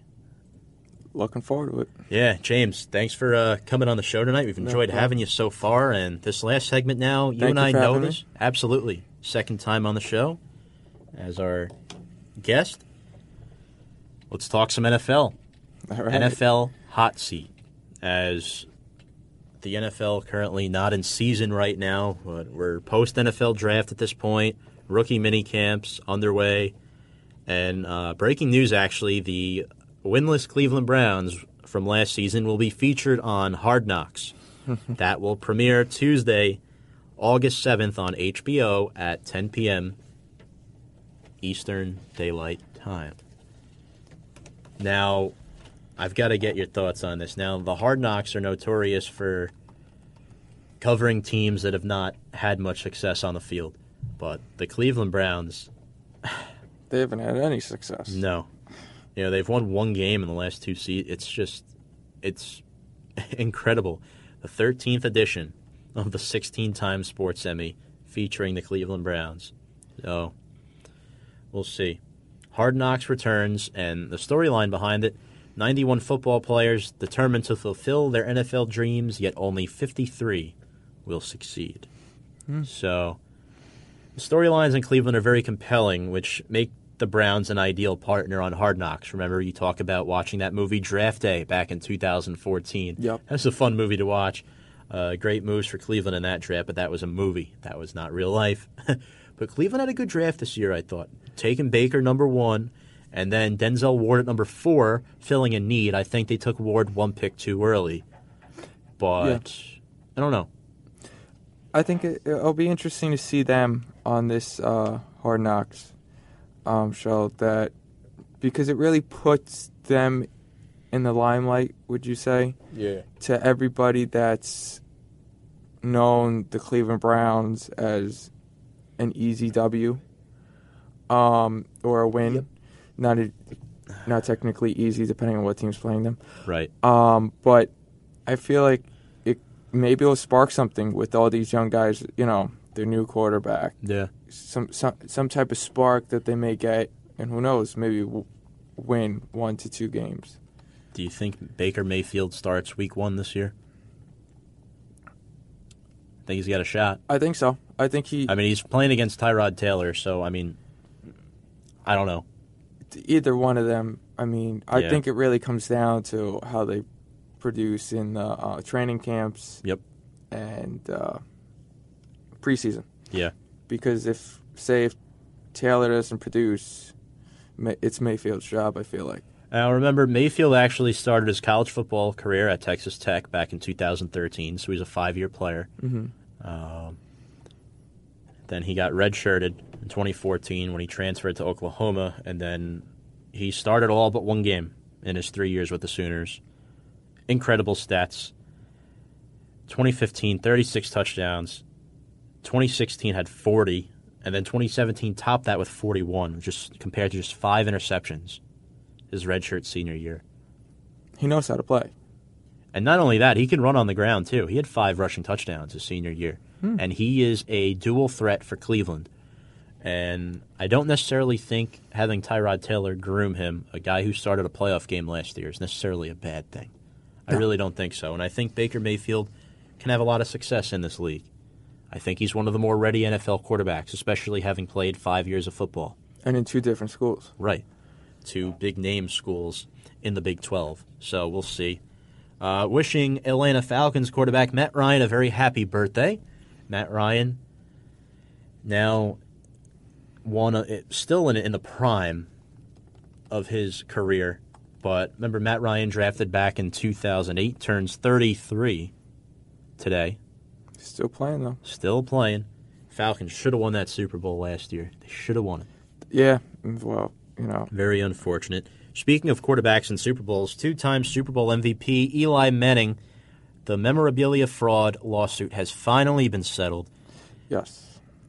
Look, Manning Manning's an honest guy. He's a stand up guy. Almost everybody looks up to him as a role model. I don't think anybody in the league can any say say anything bad about the guy. This whole thing was bogus right from the start. Yeah. To hear Eli Manning do that, I'm putting it in air Yeah. quotes. Um, it, it's not him from a fan standpoint, and just I don't see himself carrying. He's a professional. He is, Yeah. and he he won uh, an award not too long ago. Walter Payton, man Yeah. of the year. Yeah. So I feel like you know, how do you win the Walter Payton, and then do this? right. it's not him.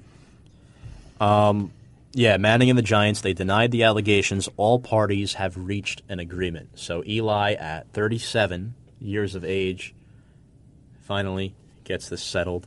Um, so Eli Manning and the Giants can now focus on football and the off season, getting ready for Week One against Jacksonville in just about four months. A little less than four months at this point, actually. Yeah. Um, all right, so speaking of the Giants, Ereck Flowers returns to the team finally. What a nutcase, man! Uh, he- You know, you know what? Why? Just why? Yeah, why? Because Chad Wheeler should start at right tackle opening weekend. Yeah. I want Chad Wheeler over Ereck. That, that's who I'm pulling for. Undrafted rookie. Wheeler actually beat the Giants' sixth round draft pick last season for the final roster spot on the team.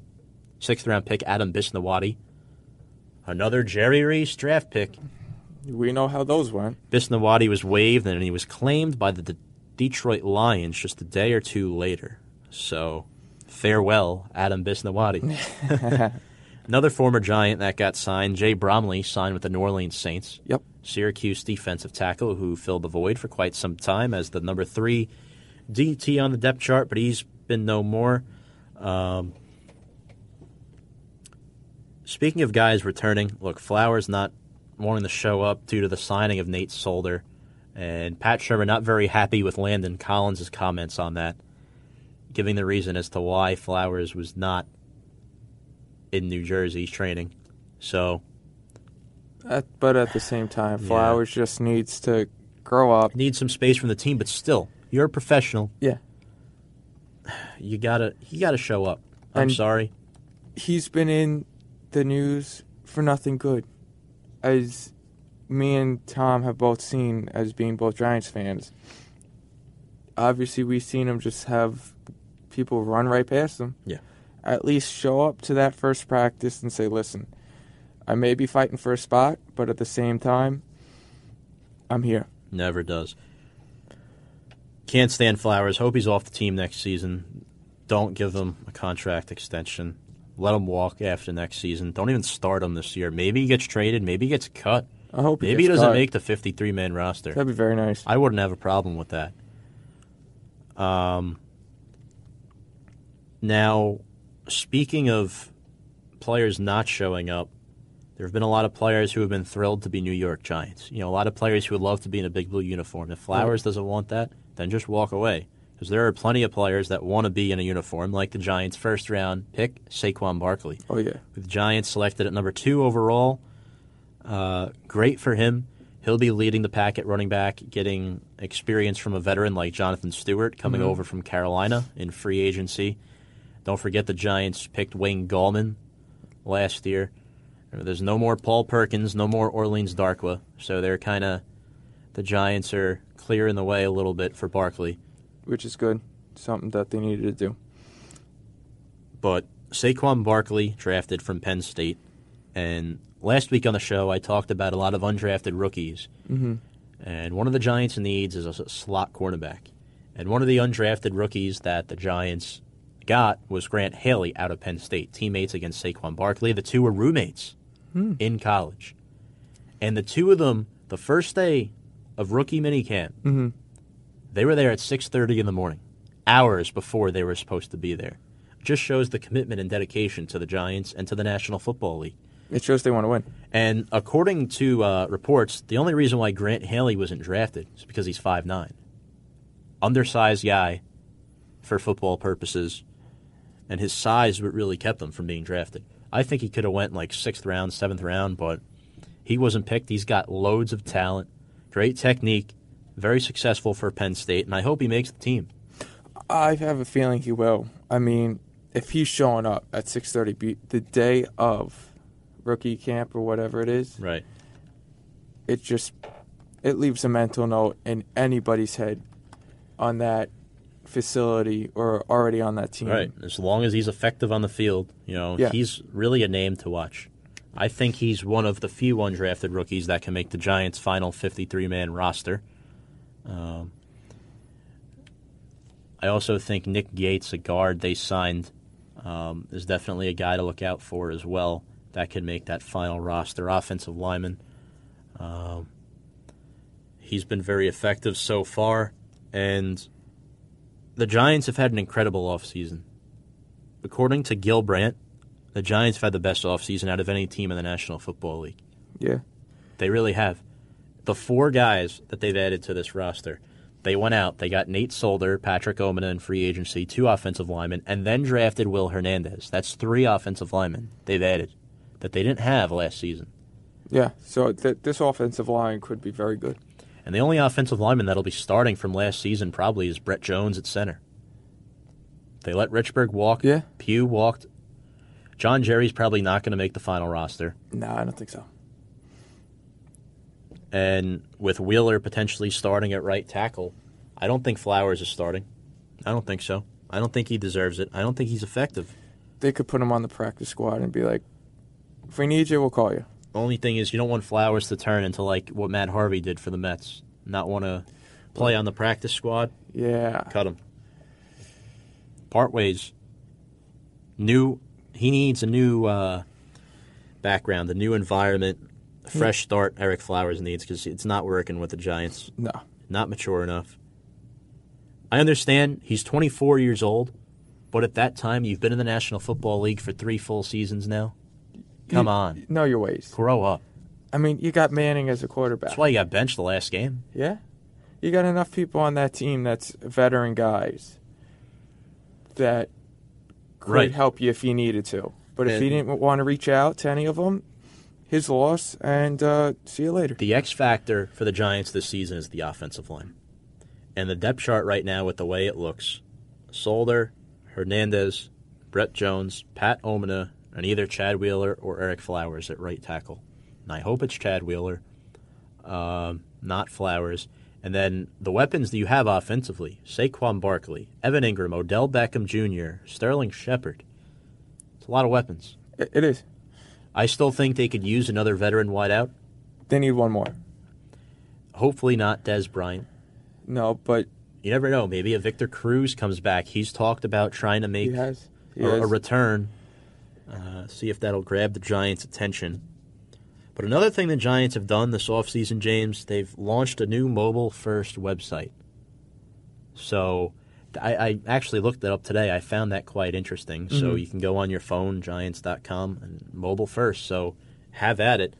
If um, you're more into technology, not used to using the traditional computer, you could type it online. Good for you, I guess, huh? yeah.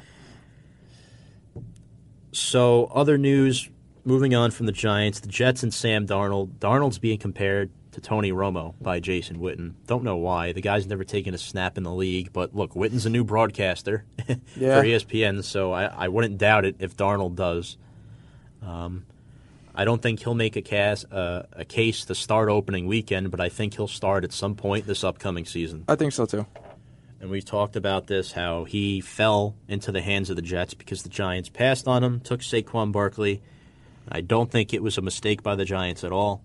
They still drafted a quarterback later in the draft who may produce as much at some point as a guy like Darnold and Kyle Lauletta Yeah. from the University of Richmond, who was the MVP of the Senior Bowl. He could be a sleeper. Who knows? And he'll compete with Davis Webb for the backup job. Speaking of quarterbacks, hear what Dak Prescott said? No, I did not. What do you say? Cowboys quarterback Dak Prescott sets goal to be the best Cowboys quarterback ever. Really? The amount of quarterbacks, and Dak Prescott is an average NFL quarterback at best, if you ask me. Yeah. He's got nothing now. No Jason Witten, no Dez Bryant. Your best two targets offensively are Ezekiel Elliott and, And- Cole Beasley. Yeah. And that's it. Look at the legendary Dallas quarterbacks. You have Tony Romo, Troy Aikman, Roger Staubach, Drew Bledsoe. The list goes on and on and on. Have uh see I wonder what I want to hear what Troy Aikman had to say about that. Yeah, Dak really needs, man, he needs to put his head where his mouth is right now because right now he doesn't seem to be with it. Uh, that's not a good comment to make for a guy who's only been in the league for two seasons. I mean, I look at it from a Giants fan standpoint. Let them talk all they want. Yeah. We'll beat them twice a year. Our last minute of the show here, let's talk about Giants superfan Joe Ruback. Used to have a football jersey since 2001. It was an Eagles jersey I'm sure you've seen this on social media before. It had the number zero. Oh yes, I have. and it was labeled Super Bowls on his back. Zero Super Bowls for the Philadelphia Eagles, and the Eagles they won the Super Bowl this year. So what does Joe do? Selling the jersey to a longtime uh, Eagles fan. The two don't really get along, but they're doing it for a good cause, a charitable cause, uh, the Tom Coughlin Jay Fund. So. Props to Joe Ruback. Uh, you know, I, I love his posts on social media. He's always, I don't know if you follow him, but he's always at every Giants game. Big super fan. But, um, you know, hopefully the Giants are back on track this season, I must say. I hope so too. They they need to. Last season, I didn't want to watch. I'm pretty sure you didn't want to watch. No, 3 and 13, not fun. This season with the new offensive line, Yeah. We'll see what the future unfolds for the Giants and for the rest of sports. And for this week, on behalf of James Montefusco, thank you for joining us. Thank you, Tom. Jay Wash, John Wasserman, pleasure to have you as always. Always a pleasure. On that note, I'm Tom Scavetta. You've been listening to Review and Preview here on WCWPSports.org. Good night.